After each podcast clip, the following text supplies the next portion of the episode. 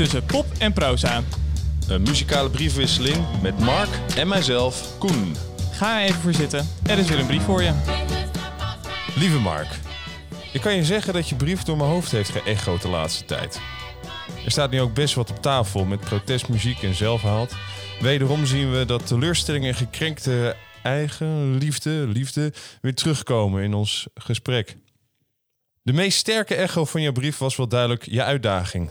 Jouw manier om het terugschrijven tussen haakjes enigszins behapbaar te maken. Je vraagt of ik liefde zou kunnen uitleggen aan de hand van haat. Een zeer interessante en toch wat ingewikkelde wending in het thema, zou ik willen zeggen. Behapbaar werd het niet, kan ik je zeggen. Want ik moest er echt even voor zitten om te bepalen of ik die uitdaging aan kan. En of ik wel de juiste muziek hierbij voel. Kan je met liefde ook haat uitdrukken? Of is je vraag cryptischer? Dat je eigenlijk vindt dat het slechts eenzijdig werkt. Oftewel dat haat alleen maar uit liefde kan komen en het dus niet mogelijk is om met haat vervolgens liefde uit te leggen. Dat het altijd om gekrenkte liefde en teleurstelling gaat en mijn antwoord alleen maar nee kan zijn. Nee, je kan niet aan de hand van haat liefde uitleggen. Mark, ik ga je uitdaging aan, ook al klink ik wat vertwijfeld en ik laat gewoon protestmuziek weer de start zijn van het geheel.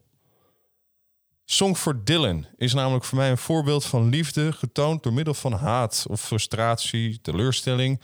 Ik weet niet hoe intens David Bowie zich voelde over Bob Dylan, maar in ieder geval er zit iets van haat in. Zoals je misschien weet ben ik al sinds een jaar of zes groot fan van, Bob, van David Bowie. Ook van Bob Dylan. Door mijn enthousiasme kwam de artiest ook vaak ter sprake bij vrienden van mijn ouders. En toen hoorde ik voor het eerst over het bestaan van het nummer Song for Dylan. The Man with a Voice Like Sand and Glue. Een kritisch commentaar van Bowie over Robert Zimmerman, oftewel Bob Dylan. This Robert Zimmerman wrote a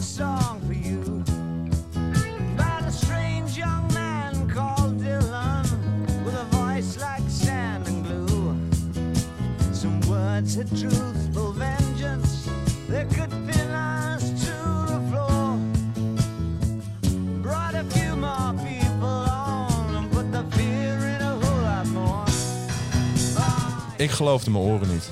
Want ik dacht dat Bowie iemand als Dylan wel kon waarderen. Ik vond het ook maar een rommelig nummer en ben het lang vergeten. Behalve dan als ik Hunky Dory, het album waar het nummer op staat, als ik dat opzet, want dan kom je, komt het nummer langs zonder dat je er iets aan kan doen. Maar naarmate ik het vaker hoorde, begon ik de liefdevolle frustratie te bemerken. Liefdevolle frustratie in plaats van haat. En dat was ook het geval. Bowie miste Dylan zijn jongerenleiderschap, zijn sterke teksten en de verbindende rol van Dylan's muziek in de samenleving.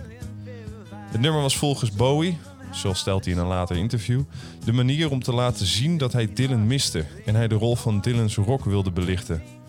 Dan neem ik die plaats als rockleider wel in, dacht Bowie bij het nummer.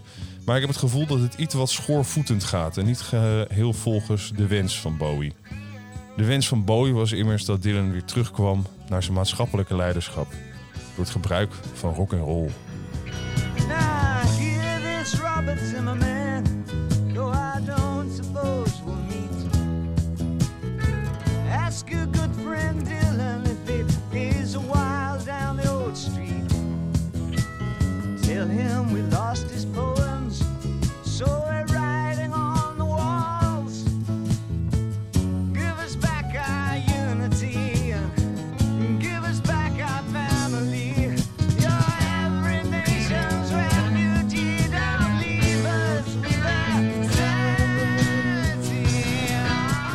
En misschien probeer ik te veel je uitdaging aan te gaan. Maar ik zie in die wens en het nummer van Bowie een manier om zijn liefde te tonen, verpakt in haat. A voice like sand and glue is al niet lief, maar wel een accurate manier om de stem van Dylan te beschrijven. En het is uit liefde. Het is een beetje de beerporen om hem wakker te maken en te laten realiseren dat mensen van zijn werk houden. Was zich liebt, nekt zich, doet het Duitse spreekwoord. En ik denk dat het hier past. Dylan, Bowie is gek op Dylan en wil dat hij terugkomt. Plagend brengt hij hem terug. En volgens mij heb ik die uitdaging in het broekzakje. En is het nu allemaal wel duidelijk dat het wel kan. Hè? Liefde uitleggen aan de hand van haat. Hoewel het meer plagen was misschien. Oké, voor, voor de zekerheid dan toch nog een ander nummer waar de haat duidelijker aanwezig is. En deze haat jegens het ene onderwerp in het nummer, het andere onderwerp in het nummer liefelijk en bewonderenswaardig maakt. Cortés de Killer geeft qua titel al een beetje aan dat Nieuw Jong niet achter de Spaanse conquistador Hernán Cortés stond. Cortés nam namens de Spaanse kroon bezit van Mexico en moordde daar de inheemse bevolking uit of maakte hen slaaf.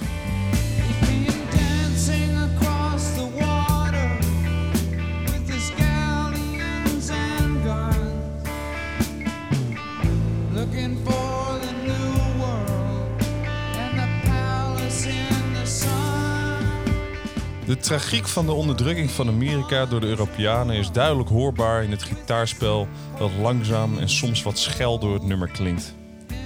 Onheilspellend introduceert Neil Young zo in het begin Cortés als de moordenaar deinend op de Atlantische Oceaan. Een historisch icoon die net als een Columbus steeds meer omstreden is in de geschiedschrijving als zogenaamde ontdekkingsreizigers en brengers van beschaving. Net als velen wil Young juist laten zien dat deze, tussen aanhalingstekens, ontdekkingsreizigers bloedlustig en onbeschaafd waren tegenover een vredelievend en beschaafde inheemse bevolking, in dit geval de Azteken. En dat laatste vind ik interessant in verhouding met haat. Later heeft Young namelijk in een interview uitgelegd dat er voor het schrijven van het nummer weinig historisch onderzoek is gedaan. Lees, er is geen historisch onderzoek gedaan. En Young zich vooral richtte op het schrijven van een nummer waarbij de kritiek op deze historische figuren duidelijk was. Alleen zorgt deze grote afkeer of haat jegens Cortés ervoor dat Young de Azteekse beschaving allicht wat ophemelt.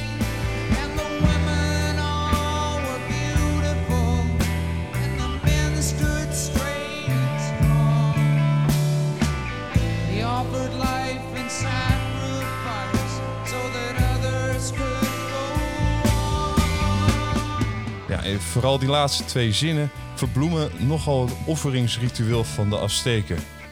Young laat het klinken alsof iedereen vrijwillig vooraan de rij stond, klaar om zichzelf te laten offeren ten gunste van de rest van het volk.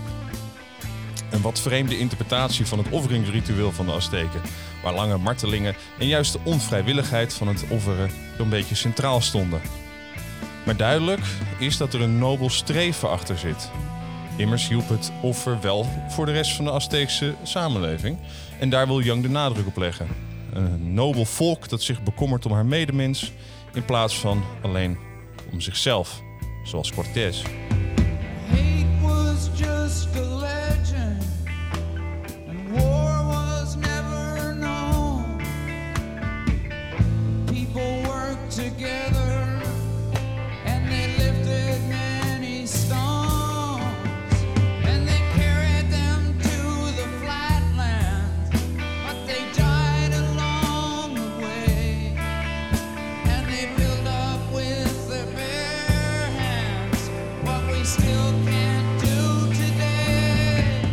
Hier is Young bezig met een zwart-wit scheiding te maken tussen de Azteken en de Europeanen.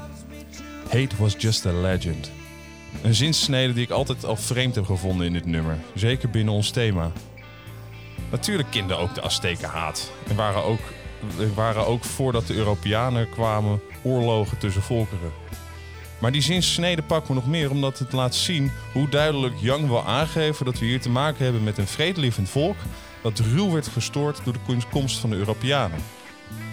Zo ruw dat hij het beeld van de Azteken oppoetst tot een haast utopische samenleving. Nogmaals, niet helemaal in lijn met de historie, maar zoals ik al zei, was Neil vooral bezig met een nummer te schrijven om te tonen hoe erg het was. En misschien ga ik hier weer te veel gefocust op je uitdaging, Mark, maar ik denk ook dat hier een liefde zichtbaar wordt. Juist door de haat die Young heeft naar Cortés.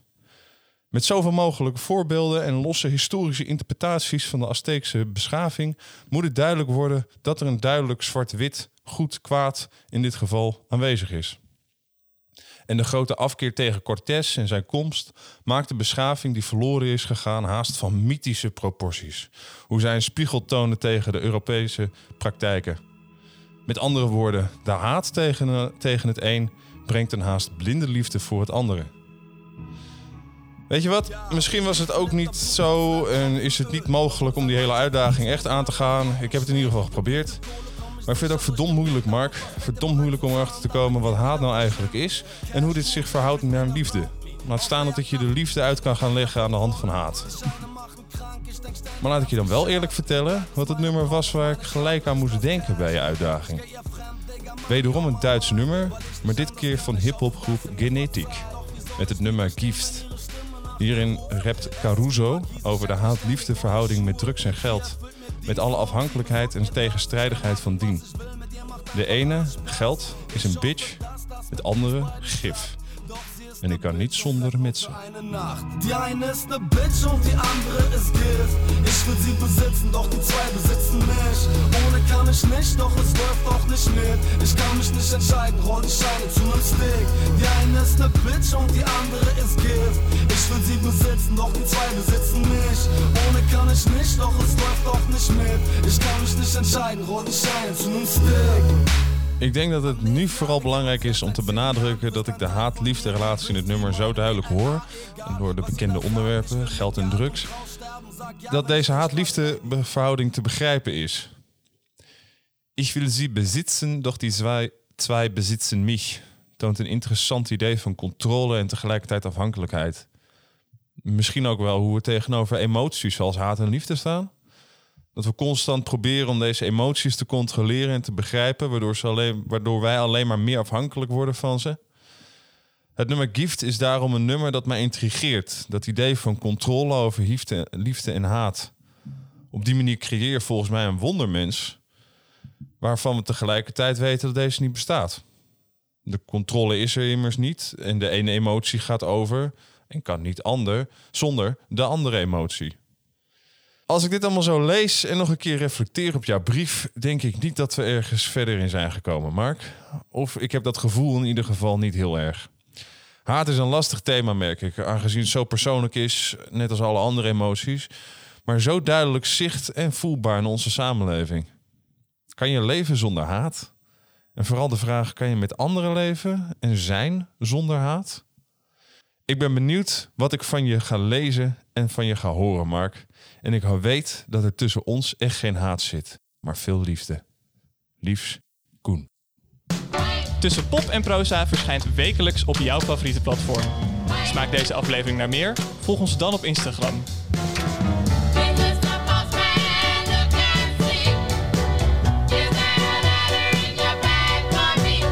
Deze podcast is een productie van VU Campus Radio.